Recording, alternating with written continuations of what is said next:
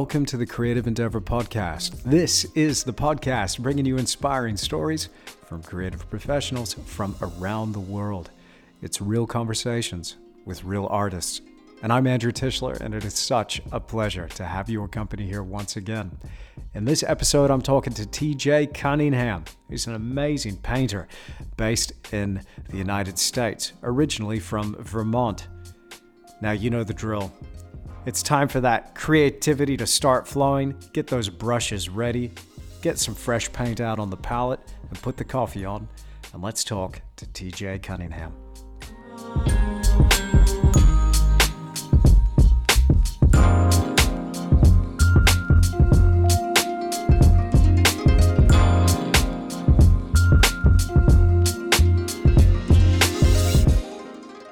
It's really hard to get a big head these days as an artist when you're following people like TJ Cunningham who are just producing amazing paintings that are just so full of color and life and executed with an amazing technique.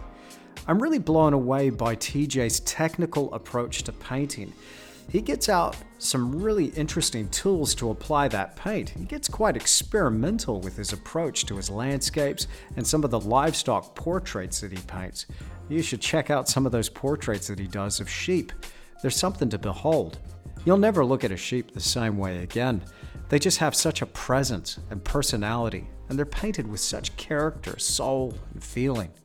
In addition to the shop talk, which I always appreciate, and I'm sure you do too, we also talked about the business side of art and how TJ approaches galleries, commissions, but also how he faces a changing world and how he takes advantage of some of the online platforms that are available today. This was great to have a chance to connect with him, and I got a lot out of this conversation. I hope you will too. Now, look, you're listening to the audio version of the podcast, but there is an exclusive video version of this podcast, and it's only available on my Patreon page. In addition to the video of the creative endeavor, you're going to find Q&As, critiques, reference packs, and time lapses. And I share this with my patrons over there every single week. There's more content there than you can shake a brush at. So if that sounds like you, then you'll find that. And it's only five bucks a month. Check out that link that is in the description that accompanies this podcast. Now, if you enjoy the creative endeavor, then please take a moment to leave me a rating or a review on whatever platform you're listening on. It makes a huge difference to the show. And also, share this with a friend. I really appreciate that. If you're going to share it to Instagram, use that hashtag, the creative endeavor. Now, without further ado, let's bring him on and get inspired. Here's TJ Cunningham and the creative endeavor.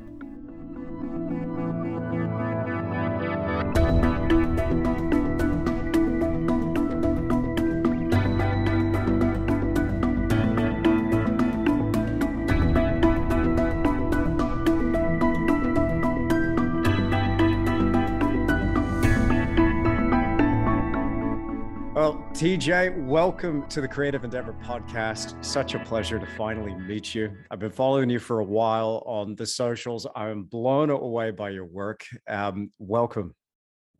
Thank you. Good to be here, Andrew. Thank you. Awesome. Awesome. Well, look, um, I, I I really do like to kick things off this way because here on the podcast, it's not just about the art and the painting; it's about the artist as well and I, I, find artists' stories and their their origins so interesting as to how how you got into this thing. Because let's face it, being an artist is kind of weird. I mean, there's there's a few of us, even though I mean we're all connected on social media, and you get artists right. with like hundreds of thousands of followers and all sorts. But but it's kind of a rare job, isn't it? So how did you first start this? Where did the journey start for you? What was it like growing up? Just uh, fill us in on the on the backstory to tj cunningham. Well so i i it's kind of it's one of those stories that can be told two different ways right? So the one side of it is my my grandfather was a painter and my great grandmother was a painter and then back to actually connections with um, John Singer Sargent. And, you know, there were a couple of, I didn't see them, they got auctioned off before. Um, uh, before I even knew would have known what I was looking at. But there were a couple of Sargent drawings in my grandmother's house, and just sort of like so there was this art thing, right? And so that I think made it acceptable. Like there was never any like you know my grandfather was a painter, maybe I'll be a painter, you know, kind of thing. Um, but then the other side of that was just you know a very natural. I love to create, and I'm one of those. I've gotten better, but I, I like I could not read as a child. Like I just couldn't read. I just, I mean, if I, I, I could physically do it, but I hated it. I absolutely hated it. I looked at all the pictures. If ever I wanted to explore something, it was doing something with my hands, creating something. So that led into some sculptures, and I was a dishwasher at a diner when I was 17. And uh, I had this Tyrannosaurus Rex sculpture and I, I was making like five dollars an hour or something and i sold it for a hundred dollars put it next to the cash register and it sold in this little country diner and i thought well you know i guess being an artist won't be that difficult. I'll go study art in college. And so that's that's kind of the those are the those are the the two channels that led to i'm going to go study art and it was a commercial art degree bachelor of science it wasn't an art school um, but I I got into oil painting. It was just one of those like I'll always remember it. Like I was painting a pear, and it's like this is it. like once I touched oil painting, like this is it. This is what I'm going to do. Um, and it's just been you know uh, uh, staying in the game since then. So excellent. Oh man, that's amazing. What describe that feeling though? Like when you made that sale of that T Rex next to the cash register, what was that like? Was that that must have been a real light bulb moment for you? Oh yeah, absolutely. Yeah, it was it was it was just this absolute determination. Like, okay, this happened, so now I'm going to study art. It was like all the the sort of because you when you're 17 and you don't know what to do, and and mm. I heard every you know starving artist like you know the first thing I think maybe I'll study art. I'm like, oh well, you know you won't make any money until you're dead you know like the all the stock answers that you get when you say you want to pursue art um so i was it was i was apprehensive about it but then it's just like you know it's the first time i've ever tried to sell artwork and a hundred dollars is a lot of money when you're making five dollars an hour washing dishes you know so Uh, yeah man. thought, that's hey, a lot of hours washing dishes. This is it. Yeah. This is it. So Brilliant. and and i just i just i don't think i ever like there were some things that i was interested in history and like the freshman drawing classes you know like were pretty pretty scary. So i had like a backup plan that i would be like a history teacher or something which wasn't very well thought through but it was just sort of a plan b so. Brilliant so so your your college background like when you started studying you know did, was there much of a connection when you when you were in those early kind of university days? What was it i mean here in, in down under and I, I, got a weird accent because i'm texan but i grew up kind of in australia and then here in, in new zealand for a time and now i'm back in new zealand. So we, university is different and college is actually high school that's uh so they they got the their terms gotcha. down here all mixed up so when i think of college you know i'm like okay what, what college are we talking about here so so when you were studying this was a tertiary institution that offered art but then you say there's a science connection there too so how, right. how, how did you find those university early university days did they set you up for for being a professional or was there more study that you had to do post that before you kind of found your feet in terms of the art business side of things? Well it was a four-year degree um, and and bachelor of science meaning i had to take uh, like english lit math classes and science classes and all sorts of electives and art was sort of it was my made i majored in commercial art but it wasn't like i was like in a studio painting all day. There were tons of other things to do, and so it was a little bit more well-rounded. Um, maybe I mean I think it was, um, and so that's that's what I was doing. It didn't really so it, it was helpful in that we took design classes and photography classes and just you know a little bit more than just being able to paint after four years and graduating but as far as the art business like i had a very uh, had a very you know you you you you create a good portfolio in in in college. Uh, in those four years, I was 20. well, I guess I was 21 ish when I graduated, 22, just about to be 22. Um, so created a strong portfolio, get into galleries, paint, and that was sort of the whole business plan. We had one half of a class that was dedicated to the, you know, like if you sell the painting for this much, the galleries take this much, and you got to put a frame on it, you got to pay taxes, and on on down, and so you're left with you know five dollars or whatever. One class. Uh, yeah, well, no, it was it was one period during one meeting of one class, right? It was just an hour, right? So That's it. You're you know, set up. We Now go to yeah, I- work. We were we were not we were not prepared um, necessarily. I can't think of anything that you know because the the thing with teachers is they're teachers, you know, Mhm. and so like you know we're it's just it's it's harder to give advice when you haven't been through the ringer. Um, so um, so anyway, but I had the good fortune again, um, and this is providential, I think, of uh, I went to a figure drawing class the summer before I graduated, and I just said, "Hey, you know, it was a little little gallery." I just said, "Hey, could I have a show here?"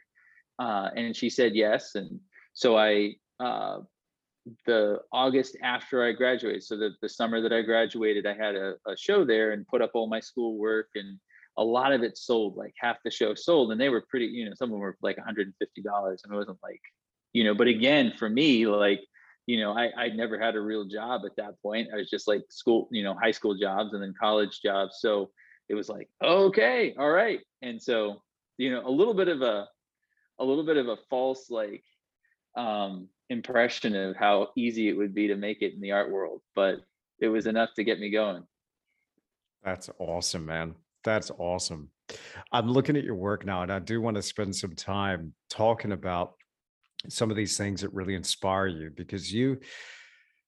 Oh, I'm going to drop a name here. Uh, recently, I had on the podcast Stephanie Page Thompson, um, Oh yeah. and and her paint application is just out of this world. And I I, I look at yours, your paintings in in a very similar way. You can see that kind of that Sargent-ish vibe coming through that loose application of, of the brush strokes and stuff but it's uniquely you. I haven't seen anybody else do it this way and i do want to take some time to to, to really geek out about art with you because I, also i must say I, I love your choice of subject which is phenomenal.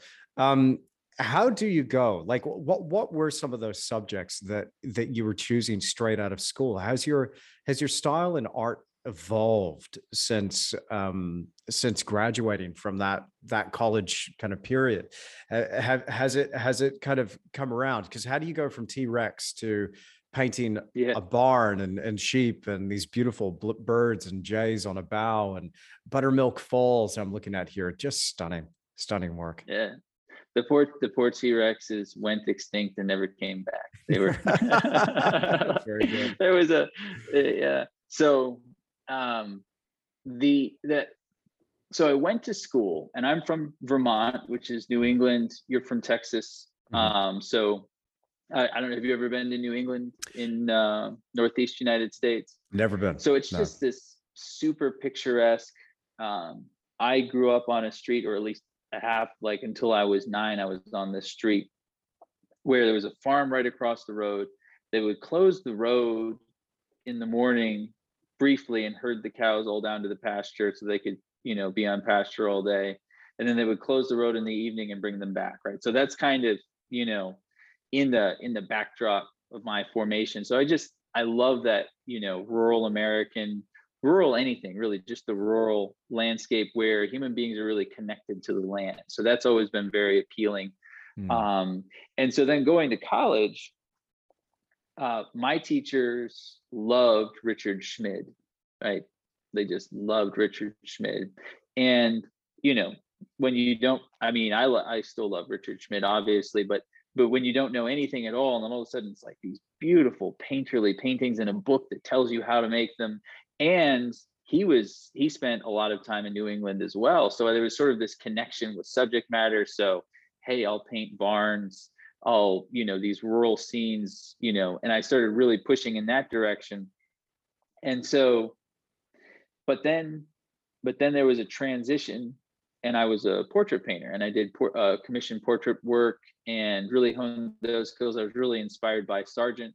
So i sort of had these you know um, two things going on. And then i had the good fortune of uh, i studied three weeks with a with an artist who lives in Maine named Stephen Heilman, and he's also just a wonderful landscape painter. And he introduced me to T. Allen Lawson, um, and that and Tim's work is just you know I still I, I look at it all I can. I, his his work's amazing. So that's kind of the evolution those quiet rural landscapes and uh, the animals come into play really at the beginning of COVID. Uh, I I had almost completely stopped painting animals and I I just was painting the landscape and just being in the house and watching the birds and you know I just so I just started painting birds and loved it and then the people who collect my work loved it. So I painted I you know and just started to explore and realized how much I missed putting the highlight in an, in a, a living eye you know like that wet yeah. glossy glow in an eye. Mm you know, but I don't want to paint portraits at all. I don't really want to paint people at all. And uh, but these birds, and then and then the sheep were and and the other things. I guess, I guess it's mostly sheep right now. I went to a farm and stayed there for 10 days and they had sheep. And it's just like watching them, especially in the evening with that the sort of glowing sunlight on those, you know, they kind of have ochre color wool against all those cool blue shadows in the grass. It just it's like this looks really good. So hmm. I'll paint these, you know, and it's just kind of and then and, and again the the people who collect my work really liked it. So it's sort of like that, you know, and then so so it's sort of like a um, you know, if I paint something and nobody likes it, I'm like, well, you know i'll keep that one you know i don't like turn it into a series but you know if i if i get a lot of interest in something that i just continue painting it so um i guess that's I don't if I lost the question a little bit there. No, but. no, that that's that's fine. Um, no, I just I I enjoy hearing the backstory there. That's that's great. But you did just say something there that um, so I've struggled with this personally, and I, I've I've riffed on this with many artists that have been on the creative endeavor so far is that you know when you get a positive response or feedback from the marketplace and then you you continue to paint the same thing um you know joe paquet and i we, we, had this back and forth on that about um you know the external versus the internal those driving motivating factors. Um and there's a certain you know raw kind of uh, truth seeking that comes from just doing what you really want to do versus you know responding to a marketplace and providing a product for them but i always find it doesn't matter what we do as artists it's a bit of a dance isn't it you know you've got your foot in the business side of things trying to make it work as a business and actually derive an income so you can feed your kids you know and, and keep a roof right. over your head but at the same time it's like yeah but I, i'm also an artist and i feel feels and i got to get those feels onto the canvas because that's true man and and yeah. it, it's it's this impossible position that i think we're in um, and it's interesting to hear you say that. So the, how does that work for you? Do you do you ever get uh, bored of a particular subject or are you one of these guys that uh, and i'm making an assumption here because looking at your work i assume that you are because i I don't know what it is that comes through your paintings. You you feel it. Looking at your work, it feels like you're all in. There's nothing here that looks like it's phoned in. It's like it's like this is a raw expression of the way I feel about sheep. But then there's a dozen other sheep paintings, but everyone just shows a little something different. I, I don't know. How do you feel about that? Yeah. So, um, I'm kind of giving the game away but do it. that's what we're for here me, for. for me it's like a it's like a it's a venn diagram where the circles overlap right? Um and for me it's like what i want to paint what my customers want as far as subject matter and then what i can paint right? So like there are things that I don't feel at all qualified to paint yet, right? And some things are in the works, some things have been in the works forever. Um, but you know, I just I don't I I don't uh I'm not ready, you know. Mm-hmm. And most of it is just it's not that I can't get an image and reproduce the image. It's just like I just don't know what it feels like, right? Like I can't I can't uh like sheep I I a, a, job even before dishwashing was cleaning up after sheep, right? So I'm very familiar with sheep, right? I paint them until I can smell them, and I'm like, okay, the painting's finished, right? Like you can just tell, you know, this is what a sheep looks like, this is what a sheep smells like, and so there's that, and then you know, it's a little bit, it's a little bit trickier with the what people want because I don't really I haven't really created too many paintings that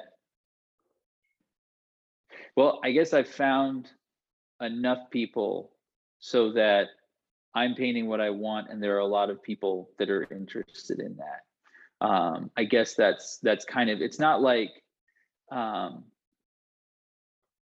I'm trying to think of an example, like you know, hey, we we saw that street scene can you can you paint a bunch of street scenes. Like everybody wants a street scene and they're like you know that's not happening to me you know? And i think yeah. it's partly because i don't really paint street scenes. And if people were asking me to paint street scenes i'd be like maybe but i, I got to finish this sheep painting first you know right? Like it's just not like it's just you know I, I i i hope that makes sense. It is it is a tricky thing um but I am painting these things because I really want to paint them. So that's I guess that's a yeah no that that the, it totally it. totally makes sense um but it's uh and again you know so you're holding on to your your artistic integrity there um, mm-hmm. I, I have been asked by agents. Uh, I'm not going to throw my current agent under the bus. Um, or mention his name, Andreas. Um, but you know, it's like, hey, you know, we need another, we need, we need some waves now. We need some mountains now. It's like, dude, I'm, I'm doing this right now, you know. Um, right, right, but, right, right. Uh, but I also don't want to be ungrateful to the people that are, you know, requesting these things because you know I've got some really wonderful collectors who make my life possible, but. I always find it's it's just this impossible position of trying to balance and wear so many different hats as an artist. You know, you're you're you're you're a technician when it comes to oil painting you're you know involved in the material of it you're also wanting to say something deep uh, about the subject matter then you're you're putting on your business hat. Now you got to go and market this thing. Now you got to go and deal with people and now you got to worry about this and now oh now it's time to do the accounts. You know it's just so many different things that we do as an artist that just ultimately um it, it's I find it very difficult to transition and go back into that raw creativity. Um, and and I find the one thing that just makes it a little bit worse for me, just speaking personally here, is that, you know, or, or more difficult, I should say, um, again, don't want to sound ungrateful, even though I am kind of sounding ungrateful right now. Is is continuing to to paint these things and and requests. I, I have I've now just said you know commissions are closed. I'm not I'm not doing anymore. I'm not doing any more commissions. I'm, I'm going to do what I want to do for a while. But I, I in looking at your work, you know the it, it, it feels to me this is the thing i find so so interesting about it and so inspiring about it is that each one of these paintings appears like a, an experiment and an exhaustive study of something you know again whether it's a sheep or a bird it's it's it feels like a disciplined study of the thing and almost a homage to it.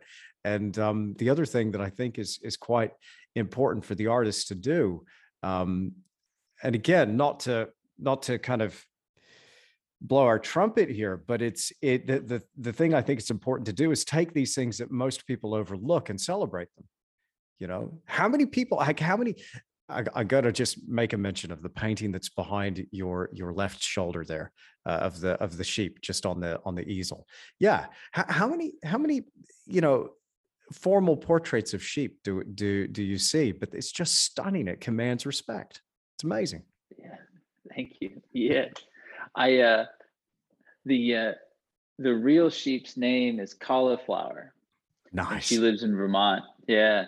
But uh but I I, I think I'm gonna name the painting Lady Anne because she just looks like she's a border Leicester. So she's uh an English breed and she just looks like royalty to me. and I definitely, awesome. you know, you can't you can't paint you can't paint uh a profile against a dark background without thinking of Sargent a couple times, right? Like it's impossible, right. you know, right. like his, you know. So I am I am thinking like that kind of thing. Like it's just it's a portrait. And I think that's that's the thing. There was a there was a and I was joking with friends, like I really did love figurative work when I graduated. I wanted to paint the portrait, I wanted to paint figurative paintings. I loved all the big name, you know, um, portrait but well, really figurative painters. And uh, and this is an oversimplification, and I'm not trying to belittle anyone at all here, but I was looking at all the paintings being created, and I was joking with a friend and say it's like it's either Pollyanna or Hugh Hefner, right? She either looks like she's from, you know, 1901 and she's wearing this like vintage thing, or you know it's a naked 19 year old right like it's just there's no it doesn't feel like there's any middle ground like and and and that was part of the reason why it just like it just didn't feel like there was a place for me like i just didn't feel like there was something that i could really get my hands to and that, and now it's like i just i'm i'm even deeper in that like i'm just not interested anymore. I really i i just you know i don't look at figurative work anymore. Yeah. the the sheep are my opportunity to like take all of that figurative painter portrait painting desire and just really you know unhindered this is exactly what i want to say about this creature. And i you know I, there's so many other things that i want to paint. I'm just on sheep right now you know but it's like that you know it's not it's not trying to be anything. It's just how how can i take this this this creature and just portray it with all the excellence I can muster with the same intensity that I would have if I were commissioned, you know, to paint this really important portrait or something like that. Like like I'm all I'm all in on every single one of these and it's really nice to do and this is the fun about doing a series is you get to um, experiment. You know, I was just on YouTube watching um, uh, it was it was about filmmaking and how filmmakers handle color and why color looks so good in movies. You probably know all about this already, but it was the it was 60 30 10 rule. And you know, I I sort of intuitively picked up on a little of it, but it's like, okay, here it is all laid out. I'm like, all right, well, I'm going to apply this to the painting I'm working on like right away, like immediately. And I just want to see these colors work. It's like, okay, that is, that does work. Right. And so it's just the, the subject matter for the oil painter is almost like a, a vehicle, right? Mm. This is just, I'm a realist. I want to keep my drawing skills really, really sharp and I want to sharpen them. I want to be better at drawing and, and presenting my subject. But for me, it's always, it's a combination between a beautiful presentation of your subject and then a beautiful presentation of your medium. And doing so many because I'm working from photographs a lot with these sheep. Like I used to paint from landscapes from life a lot more than I do now. I have lots of studies that I can look at, but I do I do paint from photographs, and that's kind of liberated me to really push away into what I think the colors should be. And I'm tweaking things a lot more because all I have to base them on is the photograph. So I'm kind of riffing on that. Um, and I'm able to explore that. It's just, it's a delight. You know, I, I'm really, I'm loving it. So that's awesome, man. And it's so cool. I got to say again, it's so cool to tell when you, you know, when you can tell by looking at somebody's work that they're all in and they love it. That's awesome. Because I, I can certainly tell. I'm looking at. I've just pulled up another another it is so stinking cool dude um to borrow thomas Fluharty's phrase here but it's it's so cool yeah, like your your choice cool of uh, he's a good dude. He, th- this this uh your choice of color here you know on this barn now now let me let me get the title of this um and and people watching the video or or listening to the audio version of this you go pull up right now cunninghamfineart.com and just have a flick through the gallery here of paintings you're going to be blown away. Now, I'm looking at right now for Four Flocks Now. Is that am I getting Oh that yeah. title right? Yeah, yeah. So so the the way that sunlight just zings off that red barn, the the relationship of that red to the to its complementary opposite of being the green, the subdued nature of the sky and the hills beyond, it just creates this bam punchy impact. So so explain this to me. So you got you, you 60, 30, 10. I, I got I, I have not heard that before.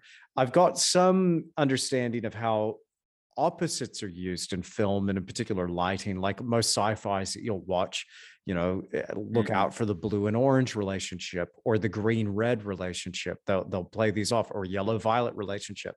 You know, a lot of alien type movies will use almost a greenish teal kind of light with a brilliant orange like and, and you always imagine like there's the monster there it's glowing there's this blue like little fine highlight on, on the skull or the the head of this thing and then you get the red flashing warning light that just illuminates it every now and again it's that pop of two opposite colors but how does that work yeah. for a 60 30 10 rule can, can you explain that to us in a little bit more depth Wow. Okay. Well, the best thing to do would be to share the YouTube video that I just barely watched. yeah yeah yeah i know with uh, with you, but uh, um, so so the idea that sixty percent of the painting or the set, but the painting for us is one color, and it can be variations of value, but it's you know it's all the sixty percent of it's orange or sixty percent of it's green. Then thirty percent, as I understood, would be the complement of that, and then the there's a really strong third color in 10%. So um it'd be easy. Wow. just can I just grab a painting? do it So Let's this is the one this is the one I'm playing with with that.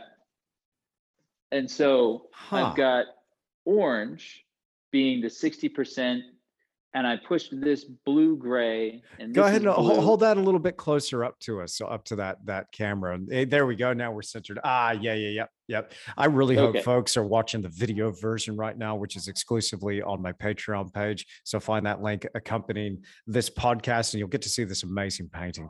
So carry on, TJ.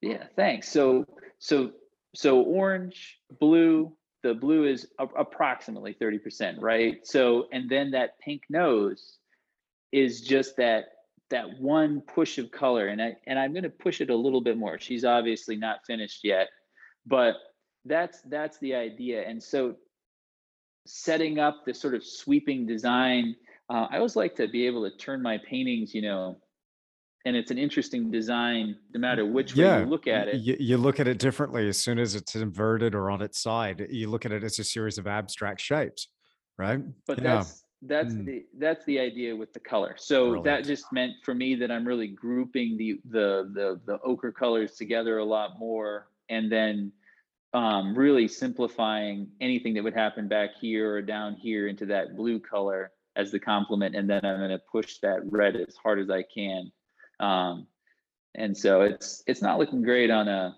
on a webcam here but that gives Uh, you the idea Yeah, it's cool, man. I I really no, thank you for showing us that. That's a beautiful painting too.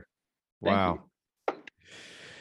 Wow. Okay. So so now now let let's a big thing that I that I really I, love talking about this because it, what what this does is it it uh, unlocks some things for people that are that are listening to this in, in terms of the the um the business side of of art. Um and w- what i find is that you know we've all heard um you know tj you and and, and the listener as well like we have all heard those cliches you know you're you're if you do this you're going to starve to death Uh, nobody makes it until after they're dead uh it, it- you know yeah I, I hope you get used to washing dishes or making coffees or or down under they call it pulling beers you know you got that handle that lever you know right right all, all the cliches and things um, or you better go into teaching because that's the only way you're going to make it as an artist is to be some bitter and twisted teacher you know in some tertiary right, right, institution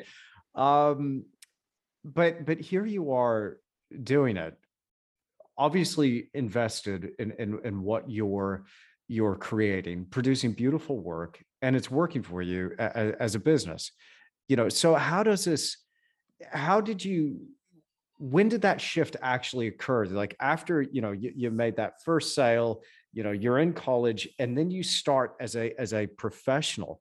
How did how did that transition happen? And the second part i want to ask you and we can pick this up as well is how do you maintain that today? Like what are some of the the tricks that you use to continue to make sure that you you stay motivated you stay creating you keep producing work in the studio? Like so how does this work for you and how did you get started from a business standpoint? Sure so the the start was the um all the on ramps for me were into the gallery business model. So then you have um, an agency repping for you.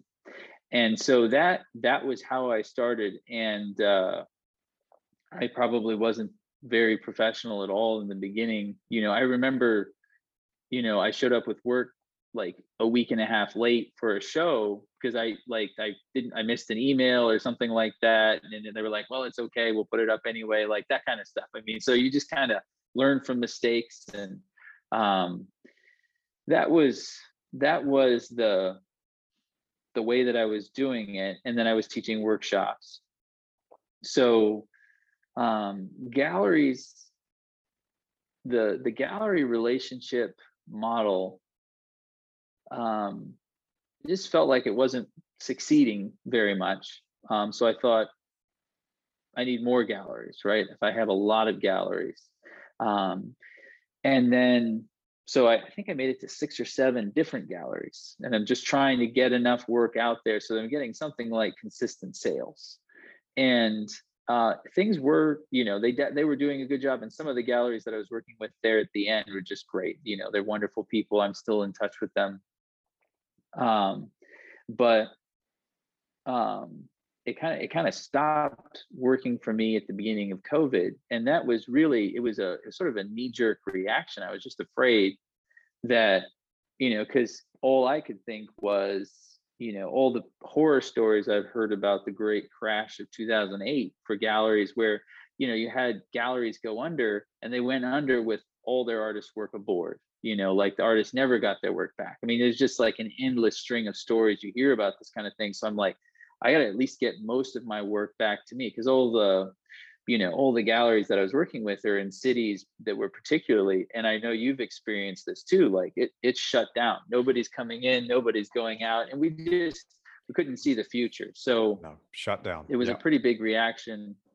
It was a pretty big reaction, and I just pulled out and started selling online. And uh, you know, a lot of things happen and I'm really, I gotta say that um, there's sort of like the the overarching the overarching uh, attitude that I want to have, like toward everything that I've been able to enjoy is gratitude, right? Like I'm not a self-made man. Like I'm not like I figured it out. I sat down, you know, I worked hard. Like, you know, you do work hard and you do figure things out, but in the end, like I'm just grateful for what I've been able to learn and what I've been able to do. So anyway, I was able to transition to selling online and uh, it's a it's a it's a crazy thing when you start selling online and um, you're not giving galleries a 50% commission anymore so it's just like wait i have 100% more money literally you know and uh and i know the and now i know my customer right? Like i had no idea you know these people were buying my art. I didn't know anything about other than like a handful like a dozen people i knew because of the, the the agencies are so careful to keep the art because of people like me right? They keep their artists and their customers separate. Um and so it just it just worked and and i and i just shifted i shifted out of the galleries like throughout 2020 you know because at the beginning it was just knee jerk and panic and my goodness gracious what are we going to do?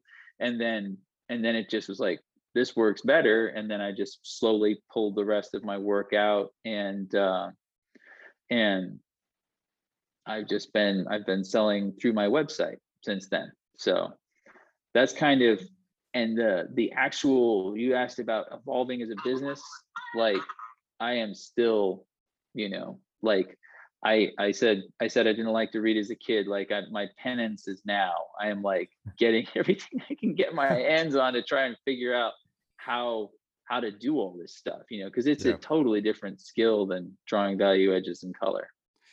Mm.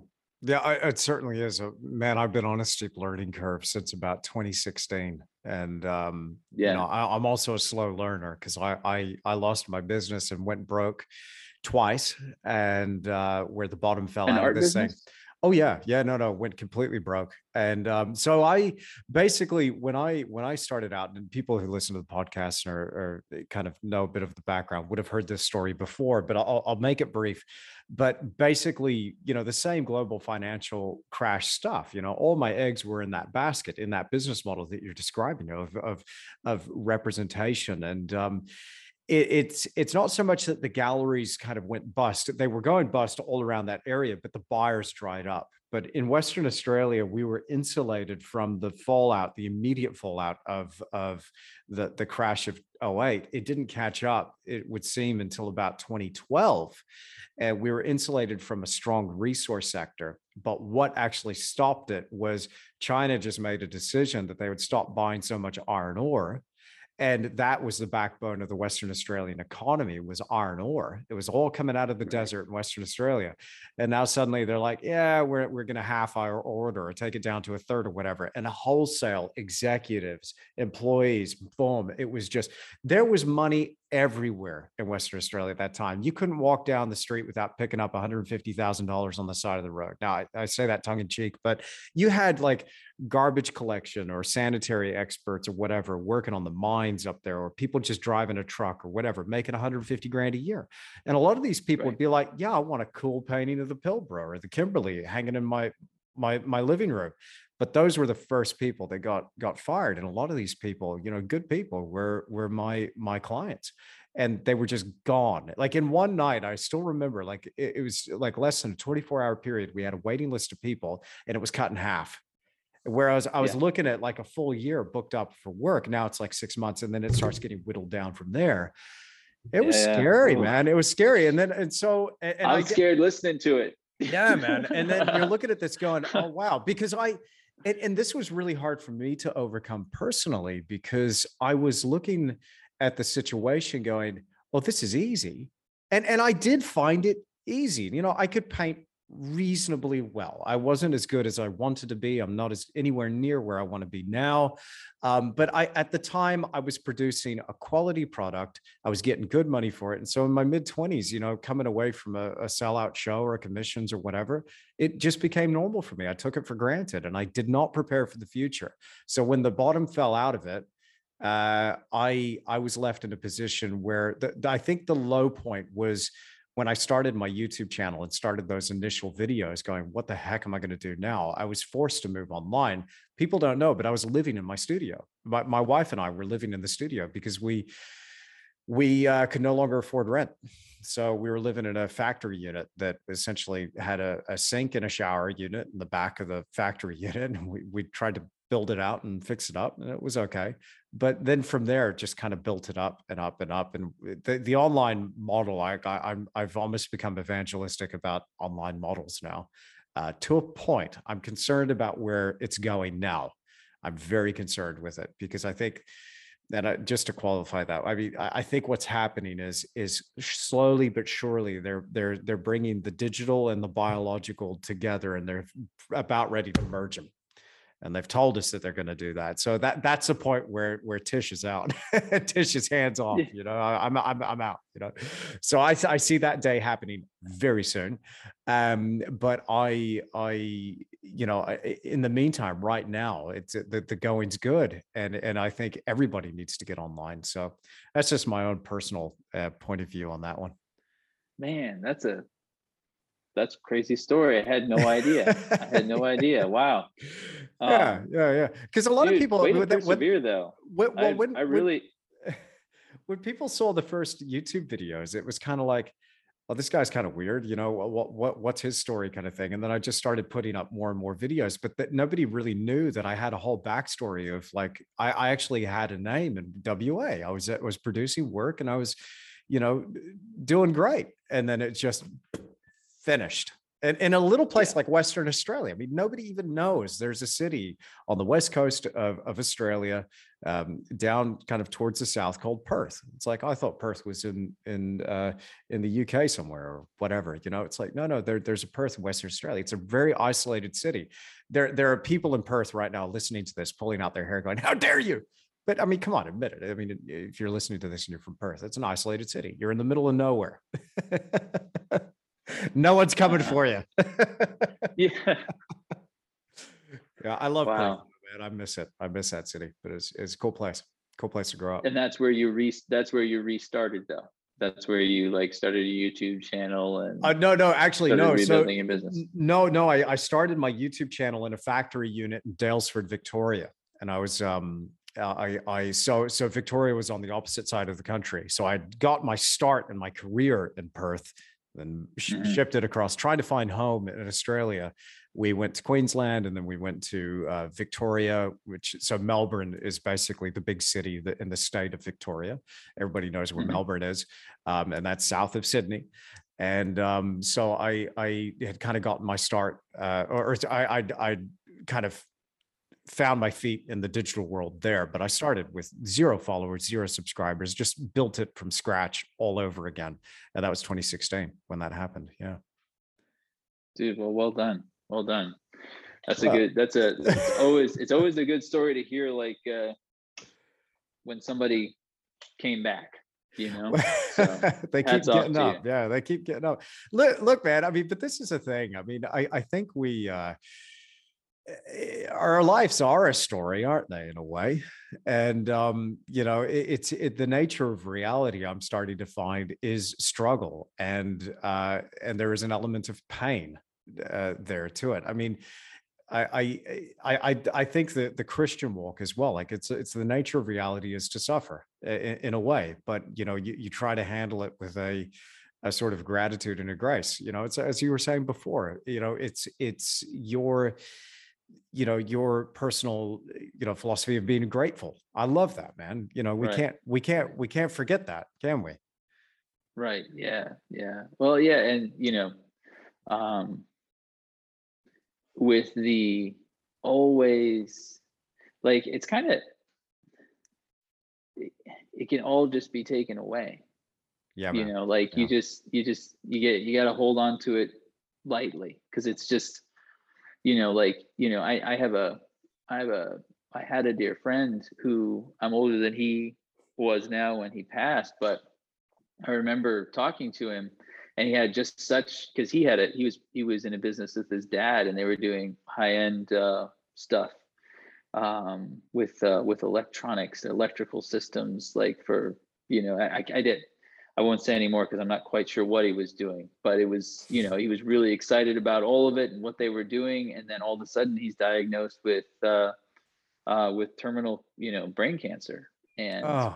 you know, and then, and, and he was gone within two, two or three years from diagnosis. And it's just like one of those things where it's like, you know, you're full of hopes and dreams and then you're just clinging to life, you know, and not to be too morbid, but you just, I that's one of the things obviously you live with that kind of thing because it's reality and I am grateful. I am incredibly grateful that I get to do this. I mean, you know, and it, you know, you can you can take things too far maybe, you know, like I do believe in the future. I am excited for the future. I'm not like like this may be the last day, but still like I'm really I'm really grateful, you know. So anyway, that point stressed and I uh yeah, yeah, being an artist, but it's one of those things where it's like, you know, people who are in real estate lose their shirts too.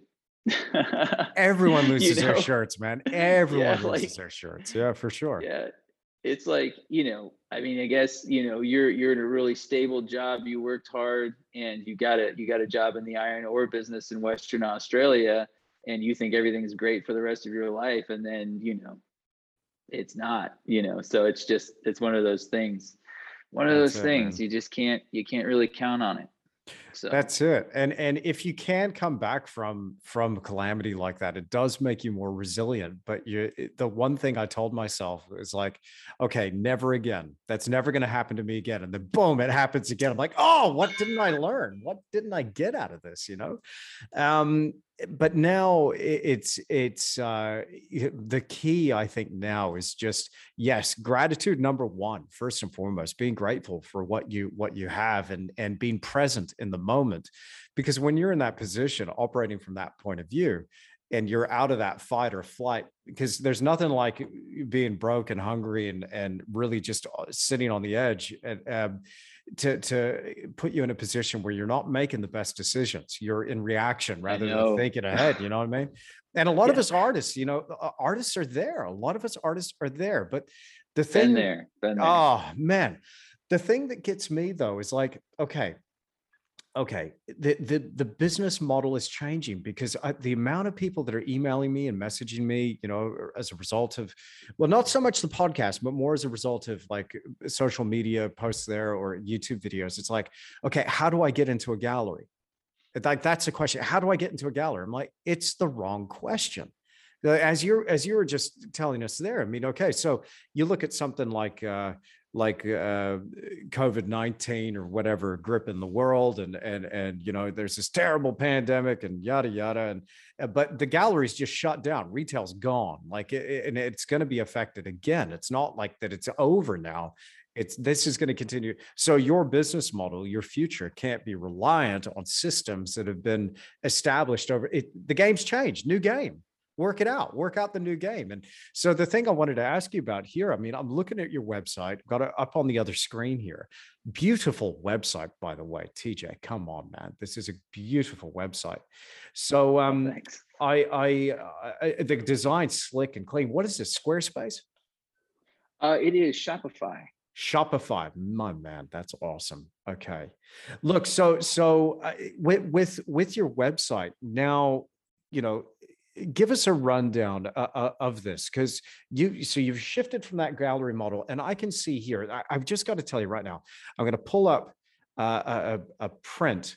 Uh, no, I'm not. I'm going to go to paintings. Okay, I'm clicking on paintings, and uh, this is something that I absolutely love. What you've done here is that I can pull up on your website I can see the price. I've got a massive, dude. I'd like to buy one of these. I tell you what, I- I- I- this is this is really cool. Um, you know, and really great prices, competitive prices too. Um, you know, not too expensive, but not cheap. You know, it's it's achievable, affordable work for a painting like this. Come on, a bigger flock, uh, what nine by twelve inches. So I can, I you provided your phone number here to contact you if I want to ask you about the work too. Like you're available. This is nice. right. There- there's something here. So I can I can find out anything I need to find out about the painting. So how's it been? How's the how's the response been to making this transition? And was this the kind of thing that you had to set up, you know, over the last couple of years? I mean, because you probably didn't have this going like this in 2019, did you?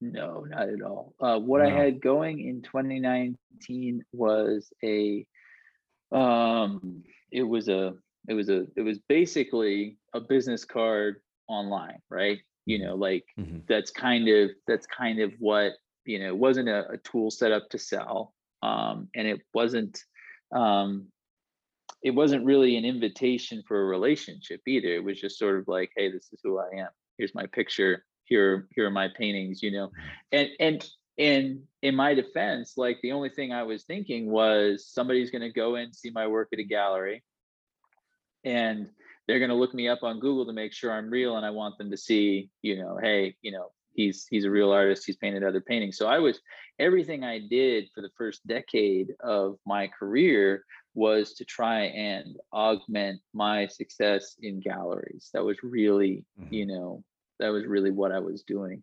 Um, and sort of the, you know, and I, I still like, again, like I don't have any animus toward these. Well, yeah, I gotta be careful here. Let me get my stories mixed up. I, I am very, very adamant that I never ever want to go back to like, like, like I'll, I'll go to a coal mine before I go back to a gallery, man. Like I am completely done with galleries, you know. Fair enough. man. Um, yeah. So, but I was having a conversation with the gallerist and I'm like, so like I sent you the painting and now I've got this customer that I know that you don't, and they want to buy the painting. Like, is it still a 50 50 split? And she said, if it's in my gallery, it's a 50 50 split. And like, she thought that was like somehow going to convince me to stay in her gallery. I'm like, that was like the breaking point, like the absolute breaking point. It's like, okay, like, like there's there's a rebellion coming. I don't know how it's gonna go, but I gotta we gotta do something differently here. Cause and I also have friends that are artists and you know, and like they've been in the gallery model all their lives, and I'm like, man, like I'm gonna be poor forever. Like, like legit poor forever. Because like because you just can't make it, you know, like you can't make it on 50%, you know. I don't think. I don't unless you're really selling some crazy expensive work, but yeah. Anyway, yeah. I digress. Um yeah. The, that is that is interesting though, TJ. Sorry to cut you off, but that that is a real interesting one that a lot of people don't realize, and I don't know of many other business models that operate like that, except for like wholesalers. But wholesalers are de- dealing with masses of product, whereas right. you're an artist and you're specializing. You produce one painting, maybe a month or whatever, twenty four every year, sure. and then they're going to yeah, say yeah, yeah. we're going to take half. Like I, I must recognize what the gallery brings to the table but half half of everything yeah. i do i don't get half of everything you do you know it's right. like it's like if if we're going to go 50 50 i want half of your time promoting this stuff how about that right you know right, so right. I, I got a bad attitude Andreas, Dude, I, I, hope too. you're I'm listening. Trying to, I'm trying to keep it under control. yeah. I, yeah. so, you go know, on, go on. but then there's like a, there's like a, maybe there's a price point you know when you're selling uh, you know i know your work sells for a lot too so it you know maybe there's maybe there's a place for an all the time kind of repre- you know representation when you've got um you know a 50 grand a painting that's 50 grand or something like that. I just i don't know. But like the the thing that i was doing was you know, my dad was a machinist and he worked 60 hours a week. And I was trying to turn, because it was all I knew, I was trying to turn the galleries into that. Like, this is how I'll somehow I'll work all the time. I'll keep these, my employers happy, really. That was how I saw them. And I'll somehow, um, um, I'll somehow make this work, right? And like, there's going to be some big break. You know, I'm going to win this competition. Like these myths that we tell ourselves that even if it happens, like now you know even if it happens it's not it's not going to change the game you know? So anyway and it, and it just it just was coming to grips with the fact that it's like you know like i am like i am not this is not what like if i want to be an artist it's going to have to be different. It's going to have to be different. And really what it is and it's such a beautiful thing because I I love my customers. Like I I love them. You know, like I really like when I say the people who collect my work, like, you know, I I, I was texting one guy today, you know, like I, I really, really care about these people, these people who make this investment in me. And it's something now this this ties back into my faith and uh, being a Christian. Um, you're just creating artwork it's just like, yeah, I want to express this and I want to try to get the gallery to sell it, right? And you don't really see where it's going. Um, it doesn't, it doesn't really, there's just like that love of neighbor that isn't really happening in the creative process, right? And for me, a, a big, huge part of this was like, like, like these paintings, I don't want to own them. I mean, I, i would like to keep a few, but like I want this to go to someone else and I want it to bring them joy and I want it to be super high quality so that it brings their great grandchildren joy, right? I want this thing to ah. get passed right on down. And that's How the cool. thing where it's like, it's just, cool. you know, yeah. yeah, like, like let painting be a way of loving people instead of my vehicle for self-expression.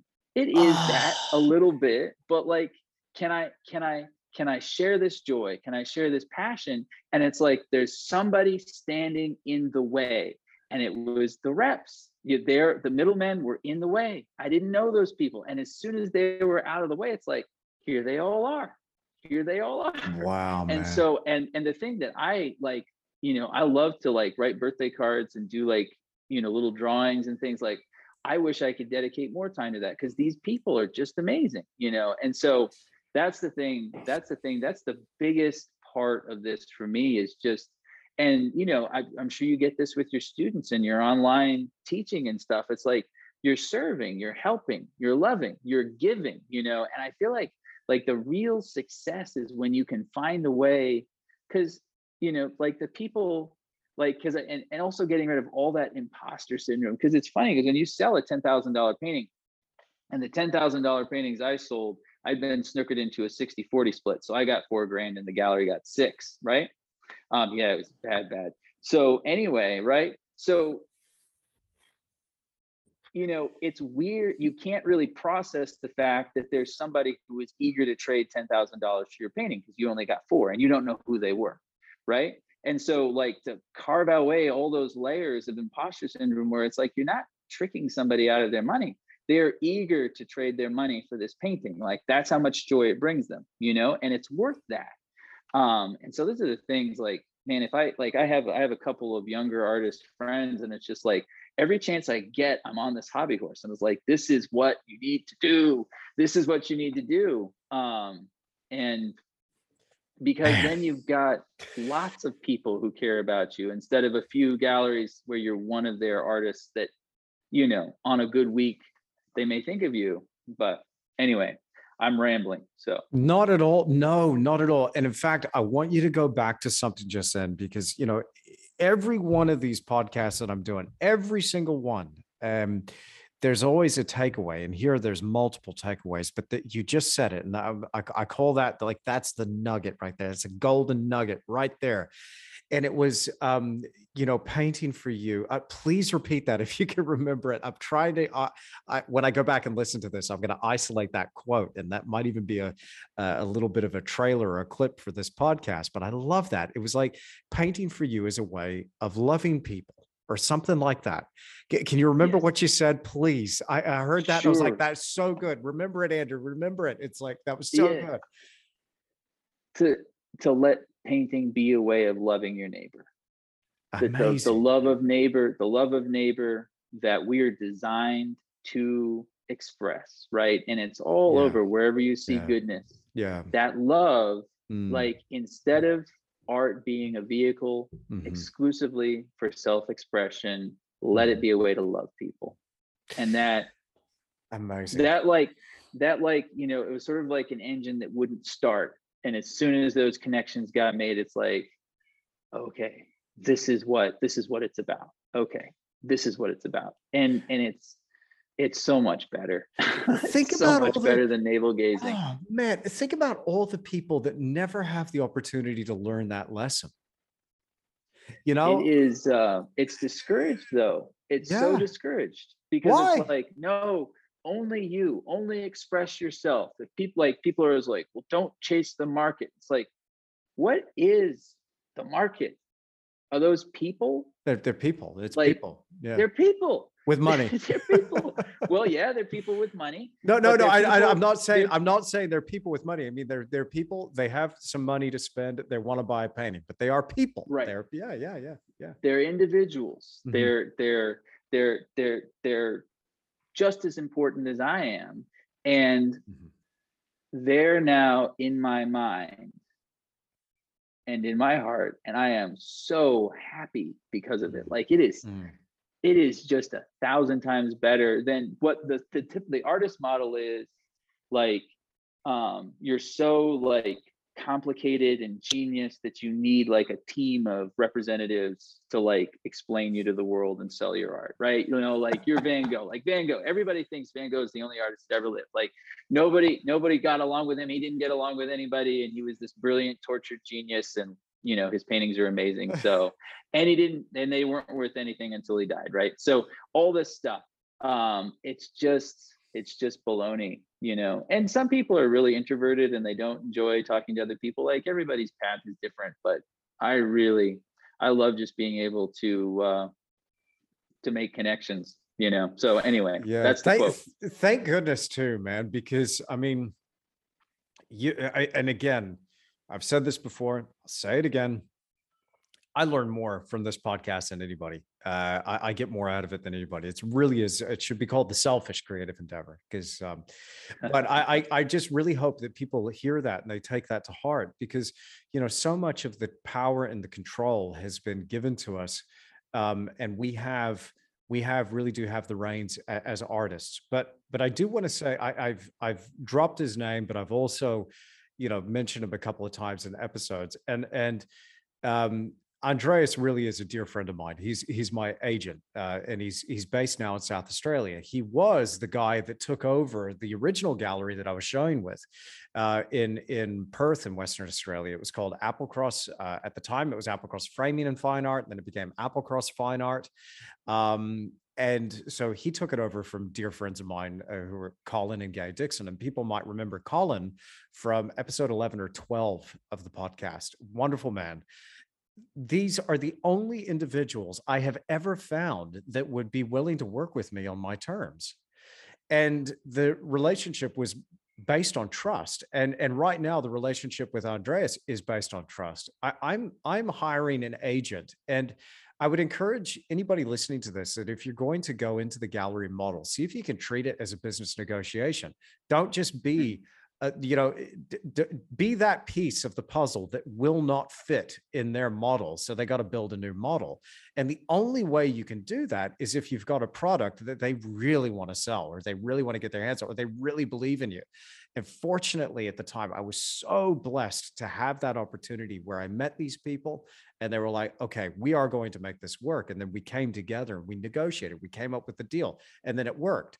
But it's like when you sell this painting, I want to meet the person who buys it, you know, and shake their hand. And it was like, okay, cool. Now I get to see that person. So you, then you're hiring them for a service. But then this is the thing, dude, if they had told me we're going to do 50 50, I walk. That's it. Like mm-hmm. I, I can't believe some of the stuff I'm hearing about from, you know, the East Coast of Australia, here in New Zealand, the United States, like 50-50 gallery model. Like how does that make any sense at all? Like, I, mean, right now, I'm kind of giving it away a little bit. I know, uh, but but I, I won't work with anybody for more than a third. I'm not doing it. I'm not doing it. And and but but this really does take negotiating. But we really do have a lot of power and control in that circumstance if you, you you've been able to kind of get out there and do it online for a while or get out there build a body of work improve the quality of your work you know because i could see galleries kind of going tj i don't i don't care. Let, let's talk man. Let, let's make this work. If, if an agent has any sense at all they're like i can sell that. So what do we need to do to make this happen? How can i represent you? You know i because i that's a product i want to sell and it's a it's a game. It's a business uh, at the end of the day I just don't yeah. understand. It doesn't make any any sense, and I don't understand why more artists don't just kind of play with it. The only reason that the gallery makes any sense for me is just I, I just don't have time, so I need to pay somebody for their service to actually go sure. and do that. Um, I wish I had more time. That might change things, but I've only like right now. There's only one person in the world that I would work with on that level, and that's Andreas. Mm-hmm. And and you know he's my brother in Christ as well. He's a wonderful man. Uh, he's a good friend of mine, and and he's just he's got his values uh, in check, and you know, uh, uh he's he's just a, a, good ethical guy, loyal. You know, awesome. And it's it's just it's kind of rare these days to find that, I suppose. But so I, I wanted to just throw that in there and, and qualify that because when people hear me kind of teasing him a bit behind his back or publicly on the podcast. I'm, I'm, nipping at his heels to make sure. Wait, I'm watching you. but yeah, I right, right, right. I love him. I love him yeah and and, that, and that's why i say I, I don't like i have i still have you know um good connections with people that were in the galleries that i worked with and mm. um and it's one of those things where you know they didn't they didn't come up with the model you know i don't know where this came from but they inherited it and you know if you've got 50 artists that are happy to do the 50 50 split and one guy who's saying wait a minute i don't want to do this i mean like what are they going to do they say well you know, we won't sell your paintings then, you know, and, and that's fine. Um, but I don't like, you know, I don't, I don't, I don't want, I don't want anybody to think that I have any bad feelings. It's just how, it's just how that model works, you know, it's minimum wage or whatever. It just is what it is. So, But I tell you, um, man, after spending that long on a painting and the gallery saying, no, it's 60 40, by the way, we're the 60. Come on. Yeah. yeah. Sorry, man. I don't mean to rub salt in the pretty... wound there, but it's like, come on. Yeah, it still it still hurts. It still hurts. But it's one of those things. Once you're free, once you're free from it, it's like, yeah, wow, you know, the birds yeah. start singing and the sun comes out from behind the clouds. It's like, whoa. Freedom. yeah, exactly. Exactly. So awesome. Um, awesome. Yeah. Listen, TJ, it would be it would be an absolute crime to have you on the podcast and not ask you how you do it. All right. So uh, I've seen some posts from you on Instagram, um, some reels and things. And as I was looking at these, I was going, "Oh my goodness." There's a materialistic kind of uh, oh, terrible word, I know, but that the quality of the material, your manipulation of oil paint as a physical substance. You have found some cool ways of applying paint, brother. It's not just like a palette knife or a paintbrush or something that you're going beyond. Like I saw a wire brush in there, a, a squeegee.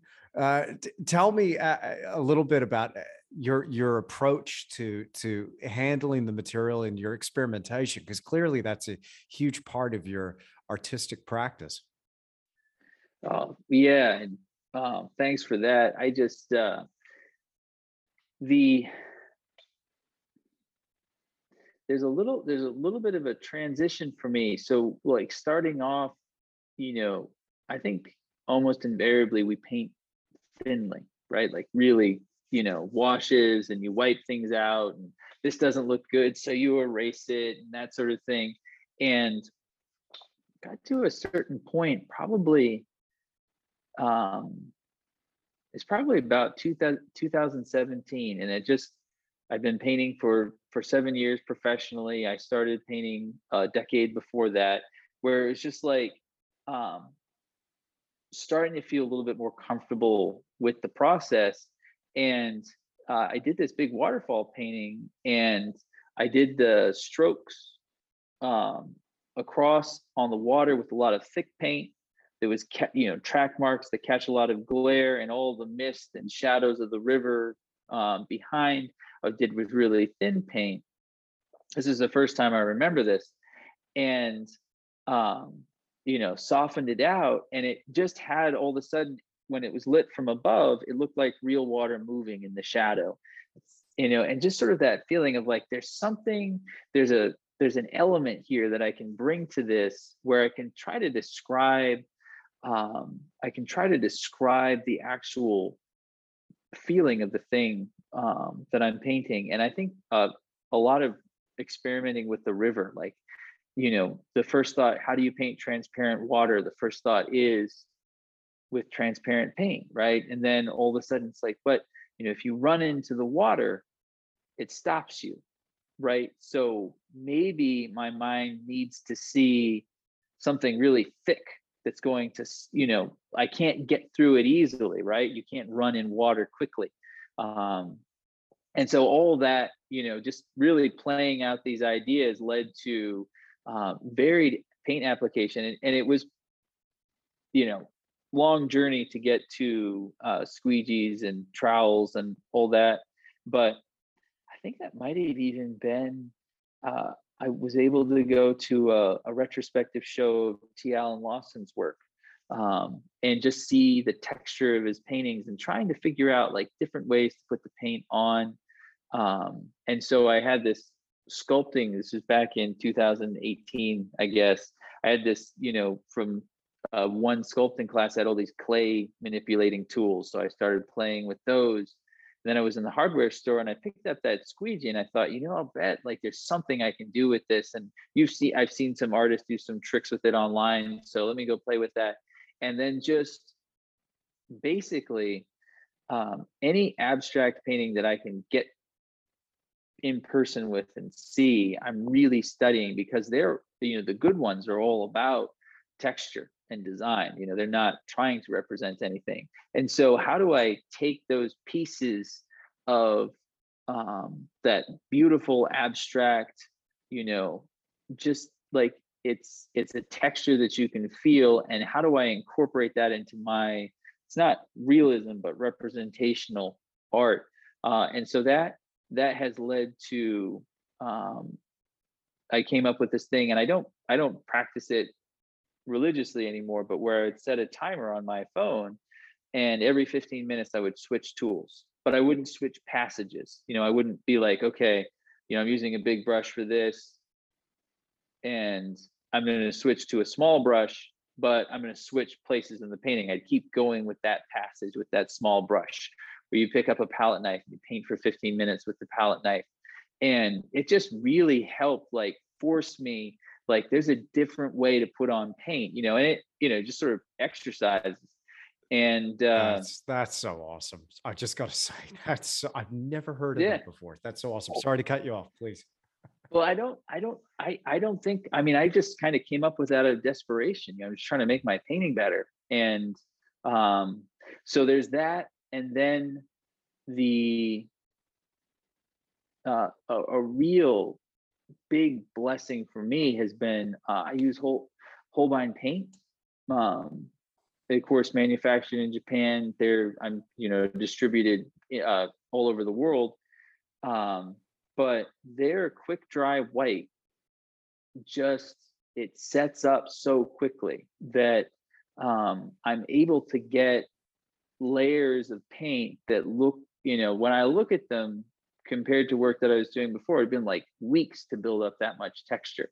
And I'm doing it in a few days. And I that also comes from looking, I love, love, love, love George Carlson, mm-hmm. um, mm. who is a sculptor and you're familiar with his work. Just love his work. And so trying to get all those raw passages of of paint. And I don't know if he uses anything but brushes, but there's just so much of a, a sculptural quality to his paints and so but he's as far as i know from like the the word of mouth like the word on the street is that he paints a couple paintings a year and he's just you know doing one layer at a time for months and months and months.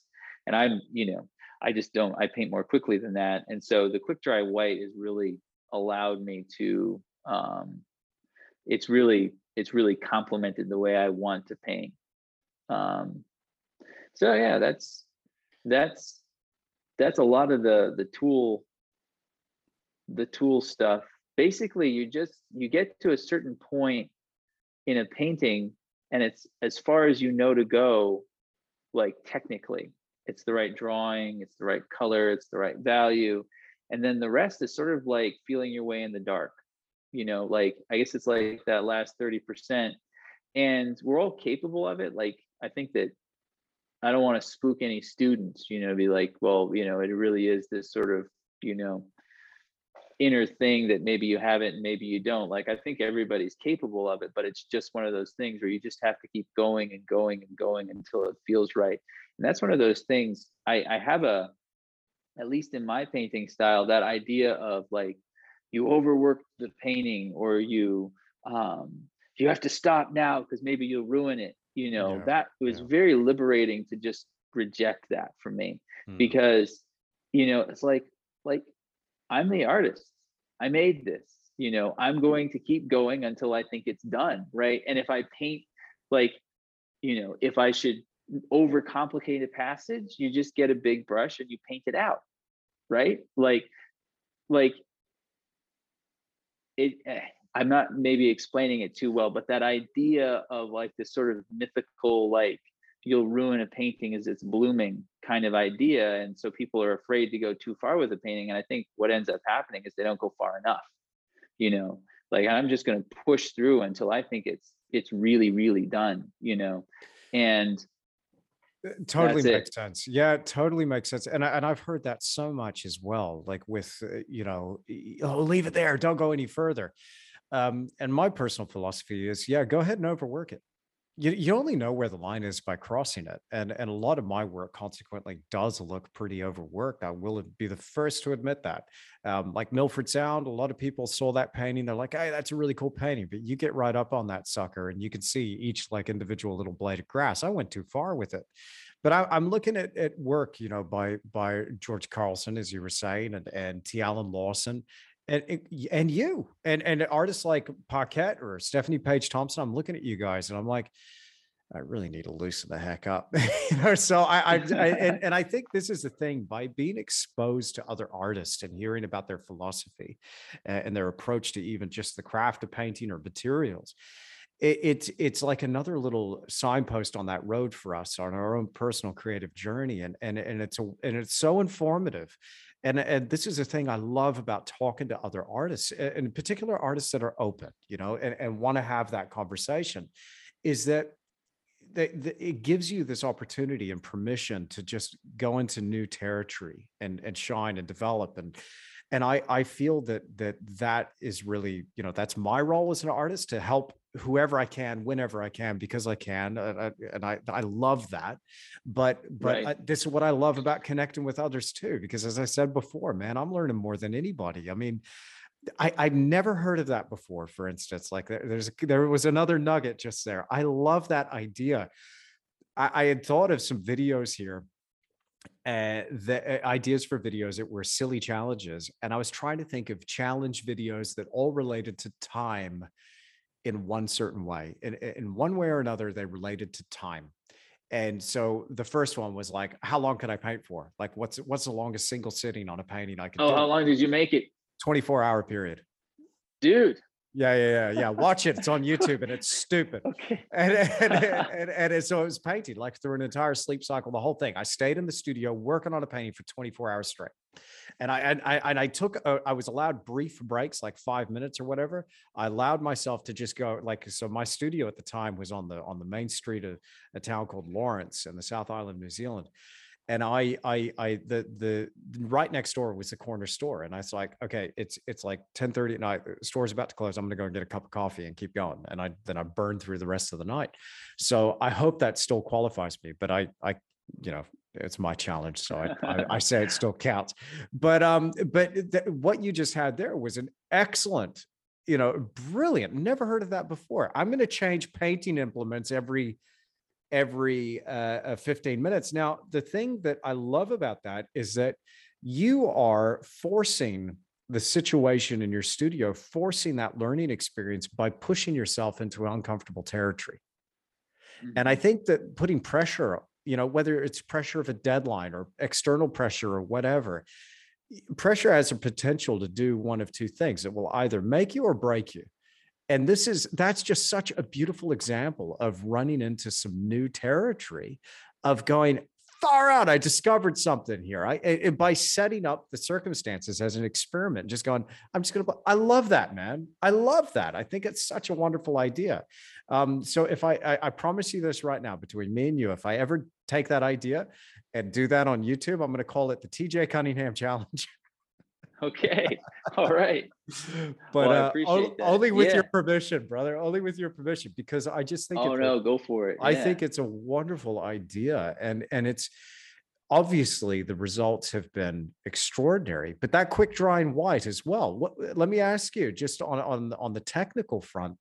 What is the, do you know what the drying agent is in that? And what is the chemical compound of that white? I think it's an alkyd.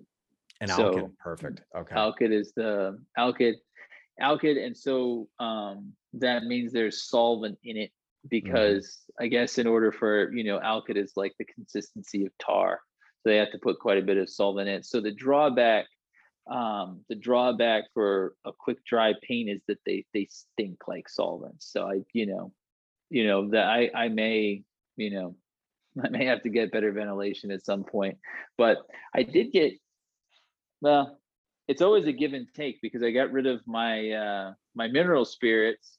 Good. Um you know, Terrible. so I've got that evaporating, but then I picked up this quick dry white. So it's uh, you know, it always finds a way back in. But anyway, it it really is, you know, I was it'll like in a three hour session, your first mixtures are starting to get really stiff, you know, and I just I love that.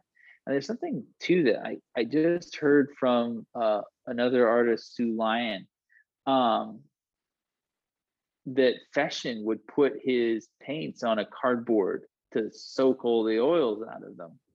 And, you know, of course, that make them stiffer and less mm. glossy and all of that. And looking at his paintings and like all those raw, you know, textures that he would get out of it, you can see how that's coming into play, all that dry brush, you know. And so the my paint starting to set up and dry on me as I'm painting. I just love it. I just, you know, I just That's so love it. And I do paint in layers. Like I don't have Yeah. the whole um, you know, if it you know, if you'd painted this like the whole purist thing, like I used to be, you know, because when you're a student, you just are. Like you think this is the way you do it. And if you're not doing it this way, it doesn't matter if it's good painting, you're doing it wrong, right? Like a lot of that's kind of you, I get that vibe, you know, and it's like so alla prima from life, one sitting, that's how you paint. And like, you know, nah. like now it's just like who cares, you know, I like I don't I don't have any like, you know, you really can't cheat your way to a good painting. I mean, That, that- oh, wow. Okay. Yeah. Boom. Another nugget. I, man, I hope people are writing these down. This, you're, this is great. Yeah. And- and one fact- liners, man. yeah. You can make it a 30 second podcast. Uh, I made new new idea. Imagine how many podcasts I could get through.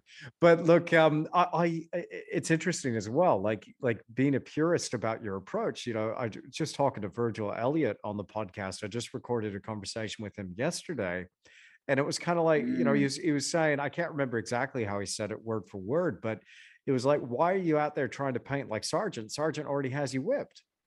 Like, like you know, Oh, yeah. there, there's a there's a way that he did it. That was his way of doing it, you know. And people have this idea, oh no, you have to do it like this. You have to d-" listen. At the end of the day, what are we doing? We're pushing colored mud around on a piece of cloth with a stick with a bunch of hair sticking to the end of it. Turn that brush around. Use the other end of the brush. You you, you can apply marks whatever way you can think of. You know, Right. Right. you know, I, as long as as long as you're using good enough like um you know like if you do if you do uh i mean you can do things that'll lead to cracked paintings or paint sure. that doesn't stick and you know Yeah. like you can there there are certain parameters for application cause and effect. Um, and I do- yeah. yeah i do pay attention to like the the the the fat over lean and all of that you know i'm pretty i've gotten pretty careful about that and i also do all of my paintings on rigid boards i don't do any stretch canvases ever um anymore right so there are there there are stretch canvases out there but i stopped making those back Mhm. um probably 2015 or so i just Okay. was done with those um, because they all expand and contract much more than a panel will. And it's interesting if you go to a museum, those Renaissance paintings they're painted on panels look great. You know, like they're 500 years old and they look great. Mm. Um, so anyway, I do all my work on panels, which gives me a little bit more confidence that all this crazy thick paint won't crack. You know, in the next. Uh, I mean, I want them to last forever, obviously. So Mhm. um but but yeah like the, th- the thing with uh, another like just you know like really pivotal moment for me was finally coming to i am my favorite artist and when i'm looking at sargent you know i won't say i'm better than sargent but i'm more interested in what i'm doing than what sargent was doing. And anything that you know any of these other artists are doing is something that i'm just going to take and try to apply to what i'm doing you know and that sort of that sort of broke me free from that whole like i open alla prima and i'm trying to paint just like Schmid and i close alla prima and i get on the web and i see you know casey baugh and i'm trying to paint just like casey baugh like like that sort of like um i always think of uh johnny depp and the the spinning compass you know like I don't know which way to go. I love all these artists and I don't know like like all of that is like Yeah. you're you're bringing in all of that to your style. Um and of course like museums are hugely hugely important in that to just go and see. I yeah, like the first time seeing a like we we went my wife and I um went to the Met and then we went to the Clark and then we went to the Boston Museum of Fine Art like all in one little road trip. And just it was neat to see Sargent's style evolve from his early work to his later work. Went to the Isabel Stewart Gardner Museum as well, and he had like one of his last portraits is there. You can just see like his evolution. Like Sargent didn't paint like Sargent for too long, you know. like he was on a path too. Yeah, Um, yeah. if you get what I mean. Like he had really polished, you know, careful paintings, and then he had really broad, you know, his more like sort of trademark what people think of when they think of Sargent. But just to pick all that up and um anyway not not feel like you have to to uh, base your own style on someone else's style I, I I love that as well. Like I, I must admit, I, I kind of did cringe a little bit when you said that. Not not you know, but but I totally get what you mean. It's like I am my favorite artist, and the the bit in me that cringes is like I I okay.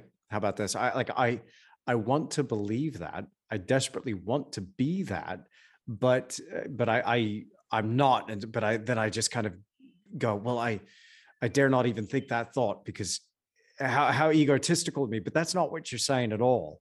It's no, it's yeah, no. and I and I, I, I so that's uh, I'll, I'll, put that to one side. But I I um and not to put words in your mouth, but I mean that's just the way I kind of initially reacted to it. But that is again just brilliant, TJ, because you know when when we get too caught up in in fixating on a particular way uh, that that one artist did things and we just focus right. on that you kind of you kind of lose the plot a little bit i tell you where i find it and i pick up the thread of that for, for myself artistically is i go okay what is the standard? What is the objective standard of beauty? What is that thing that i'm trying to chase? You know is there mm. an objective standard beauty? And, and I, I think by and large there is because i think most people will look at a landscape or a creation you know by the the work of the master artist himself you know the the the right right. the the the chief of all master artists i mean he created nature and so i'm looking at this thing going okay that's pretty cool. All right that's the standard right there. How close sure. to that can i get on a two-dimensional thing to to to honor that and and and you know kind of communicate that which i'm seeing in, in front of me? And um, that's what I really um, what I try to focus on. And then out of that comes my my style. And and and I, you know, it's kind of like you you have a recognizable style now. Like I, I can see there's a consistency, but there's something coming through because you're in it and you can't remove yourself from the process because you made that image. And, eh, but to me and and and you correct me if i'm wrong but i mean this is something that i've been thinking about a lot because i get a bunch of people asking me how do i find my style i'm like don't worry about it what do you want to paint? Right. focus on that your style will come about naturally. Don't focus on the style the style will come. Just paint just paint right. and love it. That's uh that's in the beginning of uh john f. Carlson's guide to landscape painting. It's just you know students shouldn't worry about style. It's it's like handwriting you know just just paint for four months every day from life and you'll have a style. Just like that so yeah and the and the idea with choosing to be my favorite artist um, is is is an idea as a teacher that i want to communicate to my students too because it's not we can just get totally overwhelmed by perceiving how much better someone else is at X or whatever. Like they're just really, really good. And you can see the tremendous distance between your ability to create work and their ability to create work. And it's easy to get uh, discouraged by that. It's easy to feel like, well, then you just need to copy it. And then you feel like you're just copying them. And you can see, like, you can see like the really well known artists that have you know, sort of like these rings around them of all these people who are trying really hard to look like, you know, that artist, right? Yeah. Um, and and it's it's much more. I'm most interested in what I'm doing. I'm because I have agency. I'm most interested in what I'm doing, and and then just um for my students too like like you you paint for the next i've been painting for 15 years if you paint for the next 15 years you're going to look totally different like the the where you'll go because we're all so unique so i guess i guess that's the thing like just to not try not try to be um you know uh, a tribute to sargent or a tribute to Sorolla or um, you know, whatever, you know, mm-hmm. whatever artist it is, because it's, you know, it's better just to be in love with what you're doing and not feel like you somehow owe, like, you have to try to um, you have to try to mimic these other artists. And even if like even the five people that may try to be mimicking me or maybe there are three of them i don't know. Like like it's just we're all on our own journey. You know what i mean? Mm. so mm. anyway i hope that hope that clarifies that. Absolutely. Yeah. Yeah absolutely. It's it's always interesting you know hearing other artists take on that whole thing. Um especially you know accomplished painters like yourself you know that, that have that have found that. And and also just you know reflecting on it because i again it just reminds me of those early years when i first started painting just going oh, who am i? What do i want to be? And it does take time.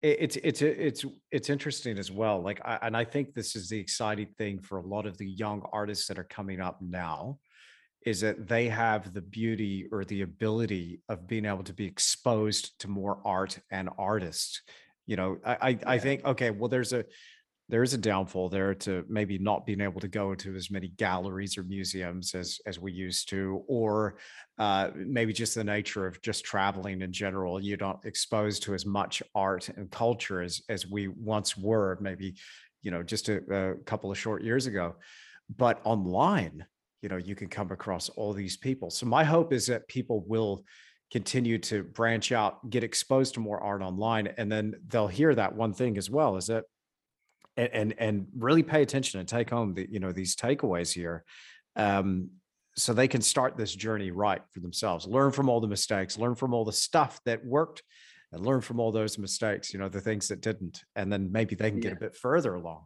you know? Yeah like take take time off their journey like yeah, that's the that's yeah. the idea I love as a teacher where you're just like, it took me five years to figure this out. If you listen carefully, it's going to take you 10 minutes to figure it out. You can skip those five years of searching, you know, like, oh. just get farther down the trail, get farther down the trail, you know? Yeah. And it's yeah. one of those things where art is so unique. It's so like, I love right now, I think like my favorite, my favorite, like, I'm, I'm, I'm, I'm double crossing myself here, but like the artists that I look at, I'm just like, wow, wow, I wish I could paint like this is uh don't worry, man. I'll, uh, I'll teach you how. I'll teach you how. It's I, fine. you got it, man. I'm sorry. I'm sorry. I'm sorry. No, carry on. I'm yeah, just a... it was the perfect. It was perfect. Uh, Heinrich Zugel. Heinrich Zugel. Are you familiar huh. with Zugel? I'm gonna look him up right now. Okay, give me that name. Give me that name. So Heinrich Heinrich Zugel, and he's a little bit obscure. When you see it, you'll know why. Like not why he's obscure, but why I love him and uh, so he's German artist, oh. died in oh. Munich in 1943. So literally, the entire world was fighting with his nation when he died in Munich, right? Of old age, I think.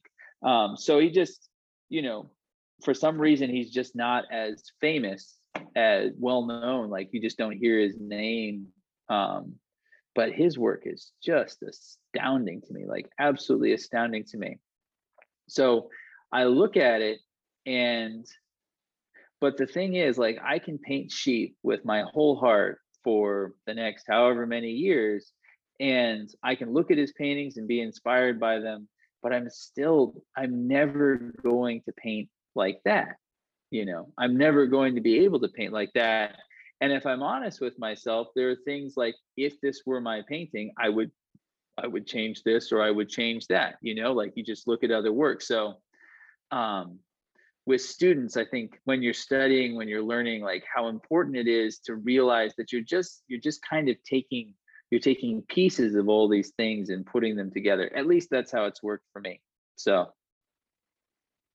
uh, that's a that, that's a new name, and I've I've just pulled up his work now. Heinrich Zugel, uh, Z U G E L, Heinrich Zugel. Mm-hmm. Uh, amazing work. This is really reminds me. I've seen painters that have got a similar kind of signature brushwork and style, but you know, eh, Munnings comes to mind. Um, Hans, yeah, yeah, yeah. Hans Heysen from, from Australia comes to mind. Um, but just extraordinary. Uh, Lucy Kemp Welch is, is another one. Um, but extraordinary paintings. I this guy was not on my radar at all. Thank you for for another another name here. I'm I'm gonna have to get a file going on this guy. But I, I totally yeah. get what you mean as well. Like it's it's super inspiring stuff. But I, you know, I find myself doing this all the time, TJ, which is, you know, looking at at, at an artist's work from the past and then going, yeah, I love it. It's a beautiful painting. Man, I'd love to live with a painting like that. Extraordinary. Maybe even do a master copy. Well, what, what is it about this work? And then going, but I, but I don't like this bit. And then feeling a little bit bad about that because I think what we tend to do is we tend to put these artists from the past on a pedestal, and right. and a bit they're they're uh, they almost become like a like an idol in a way we need to watch out for that right but but we, we sure. but by by putting them on a pedestal and lifting them up to this almost this deity type status and then putting our uh, look at what we do with da vinci right but I, I don't I don't look at Da Vinci's work and get inspired. I'm not inspired by the Mona Lisa. I'm not. I'm not. I don't I don't particularly like it. I mean, I understand it's a valuable painting. There everybody he said it, everybody. The Mona Lisa sucks, man. Come on. It's it's a ter- no, no, it's not a terrible painting, but I, and I'm not going to say I could paint it better. That's not what I'm saying. That's not what I'm saying. It has nothing to do with ability. I just I don't have that in the portrait file of portraits that really inspire me. I don't. Uh, it just oh, doesn't, sure, yeah. it doesn't give me the, the the goosebumps that some of the other paintings out there do. But what is it about that? Just because do we forget that these were people? They're people. They're fallible. They're human beings. Probably most of them were really unpleasant. You wouldn't want to spend any time with them, but they're just people. Oh, Fechin, yeah. Uh, what's Fechin? Oh, you, don't tell me about have that. Have you ever read his life story? No. Like, oh, he he was he was a he was a piece of work, man. Like oh. Yeah, he was. Did you not? not my, you didn't know that? No, he was. uh Not was, my uh, Fechin. No, come on. Oh man, I'm so sorry. I said too much. But that's. But this I'm is sure. what I'm talking about. Is you build up an image in your mind of what these people were like, and it's like you know, Rodin was a piece of crap. Like he produced some amazing work, but the guy was a brute. You know, apparently. Yeah, I bet Vincent. Van Gogh was really not nice to be around, and he probably smelled a bit. Honestly and and yeah, you had to you yeah. had to sit on the right side of him otherwise he couldn't hear a dang thing you were saying you know? So i i just i i don't know but what is it about that that, that we're we're so afraid? Uh, to me i i feel like it stifles our development by putting these people on a pedestal because it's like oh they could do no wrong. Like i love jules bastien lepage for for instance you know? Mm. his his his painting the potato gatherers is sublime it's absolutely beautiful um, there is one painting that he did, I think it's called The Apparition. And it's a painting of two shepherds being, you know, having this encounter with an angel, and the angel's wing, it goes right out the top left corner, like literally lined up out the top left corner. Now, there's a few compositional rules that I try to follow because, you know, the edges of the canvas, for instance, are vectors, they're lines of force or sight. When you're looking at the bounds of a painting, you're aware you're looking at a painting. So those edges become a line of force and they can either work for you or against you. But when you draw attention to an edge or a corner, suddenly you're no longer looking at the painting. Your eye goes right off the edge of the painting. And I'm looking at that going, dude, why'd you go and do a dang thing like that? you know. But this is sure. Lepage, you know. I'm looking at him go or Lepage. I don't know. I'm I'm terrible with French, but you know why why would you go and do that? But I, here I am thinking, how dare you? How, how dare you say that sure. about another artist? You know? But that's what's really fun. Like it would be fun to go to a museum together and just go through the whole thing and just, say what we like and say what we don't. just you know, bag like, them out, I mean, bro. Just bag yeah. them out but it's it's good to be able to do that because we're we're individuals you know like yeah, apparently he he he he wanted to do it that way anyway yeah i i love i love doing that i love you know especially you know if they're dead and you know there's no there's no hurt feelings they're they're long gone they're not worried about this anymore you know just yeah. just say it like it is um there's uh could you imagine going to da vinci's opening hey da vinci you suck yeah, right. you know, I think that's uh, I think that's what Michelangelo did, or maybe Da Vinci did it to Michelangelo. Like they had they had quite a bit of uh, yeah rivalry those two. Yeah, we thought the French Impressionists were bad. uh, with each other, but you know, some of those Renaissance guys, my goodness, yeah, pretty intense, intense people, intense time. Yeah. Listen, man, I could I could geek out with you about art all day. This has been such a treat talking with you. I've learned so much. I got a I got a new name there that I could put in the file. You know, a few takeaway quotes and stuff. Before we we tie a little bow around this, let, let I, I just want to ask you, what's next for you? What are some of the things that you're really excited about? What are some of the things that you're exploring with your art? Some directions you want to go in your career? What's on the horizon for TJ Cunningham? Wow. So I have um you know, I'm really I'm really kind of in the middle of this vein of of livestock that I've just I'm I'm loving it. I'm absolutely loving it. So there are uh there are a few larger paintings that I'm excited about doing. You know, I most of my paintings uh, recently have been sort of mid-sized to small. So I'm I'm excited about you know I've got some compositions lying around the studio now that are going to get translated into some larger work, and then uh, there's one that you know I've I've been um, there's a uh, a few that I'd love to do of you know uh, you're it's a bird's eye view but you're looking down on one of the great birds of prey soaring birds and down at the landscape past the bird. So it's a little bit, you know, that the idea admittedly came from Wyeth's painting Soaring, Andrew Wyeth's painting Soaring, but Andrew Wyeth, yeah, look it up. Andrew Wyeth's painting Soaring. Um, he, though, like Wyeth, that you know, um, Wyeth is funny because it's like uh, no matter what, no matter what he painted, you you look at his paintings and it feels like Andrew Wyeth specifically. You it feel does. like somebody's just yeah. just about to get murdered. It's always like someone has just been someone has just been murdered or is just about to be. Like there's always creepy music playing. it's like it's like cows in a farmyard, but like what's with that, dude? Something's about to happen. Yeah. Um, it's a funny thing with Andrew Wyeth. So anyway, I'm I, you know I'm not at all like him, but I love that composition. I love that idea. So there are a few um, there are a few paintings like that that hopefully someday I can you know I've been wanting to paint these forever. So yeah, that's next. You know, and uh, I don't know. It's kind of a it's kind of an adventure, you know. Like something will be you know the sheep thing started uh, less than a year ago, so it's just something incredibly inspiring will happen. You'll see some sort of, you know, vibration, glimmer of beauty that I hadn't noticed before. And, you know, I'll be after that. So awesome, man. Awesome. Well, TJ, what a treat this has been. Thank you so much for being on this episode of The Creative Endeavor. Hey, well, thanks for having me, Andrew. Your work and your story and inspiration to me. So it's been a pleasure.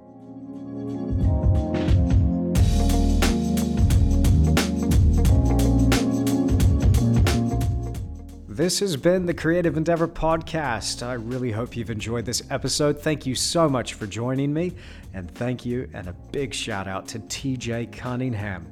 Make sure you follow TJ on his website at Cunningham Fine Art, and he can also be found on Instagram at Cunningham Fine Art. Go follow his amazing artwork there and check out his creative journey. This guy is producing some amazing work, and I will continue to follow what he's producing with great interest. Now, if you enjoyed this episode, you got something out of this, and please do me a huge favor and leave me a rating or a review on whatever podcast app you're listening on. It makes a huge difference to the show. And while you're at it, go ahead and share this with a friend and share it on social media. If you're going to put it on Instagram, then make sure you use that hashtag, the creative endeavor, spelt with an O U R on the end. Thanks so much for being here. I really appreciate your company. In the meantime, if you want to find out more about me, then go ahead and find me on my website at andrewtischler.com. You'll find links to everything that I'm involved in there, all my social media, the podcast, of course, my Patreon page, everything that I'm up to and I really appreciate it. Now, while you're at it, make sure you're also subscribed through my website. I'm in touch with my subscribers there regularly. It's been fun. Thanks for hanging out here in the studio with me. I'll see you again very soon in another episode of The Creative Endeavor.